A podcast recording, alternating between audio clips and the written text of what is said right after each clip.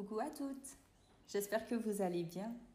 Je remercie l'équipe Aqua Le Pont pour cette invitation qui, je l'espère, vous incitera à vous poser les bonnes questions.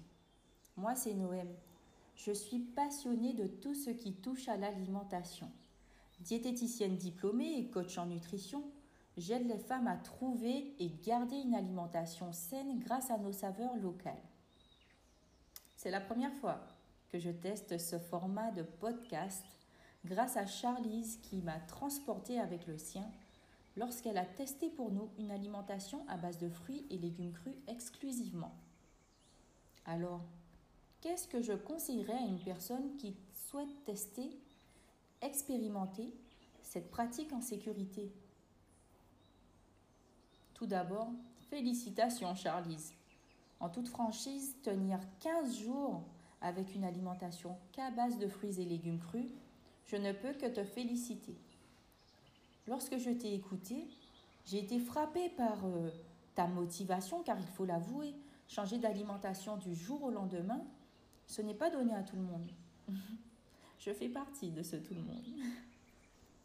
Ton expérience nous montre comment une femme décidée peut enclencher des changements dans son quotidien. Une alimentation qu'à base de fruits et légumes crus c'est comme une détox pour notre organisme. Et après avoir tenu aussi longtemps, il est normal que ton corps t'ait invité à le réconforter. Chose que tu lui as heureusement accordée. Une personne en bonne santé peut faire une détox sur une période d'un à sept jours, selon l'effet recherché, par exemple la détoxification ou encore la revitalisation. Par contre, je ne recommande pas d'aller au-delà de ces sept jours. Cela peut donner des carences ou provoquer des déséquilibres métaboliques, même chez une personne en bonne santé.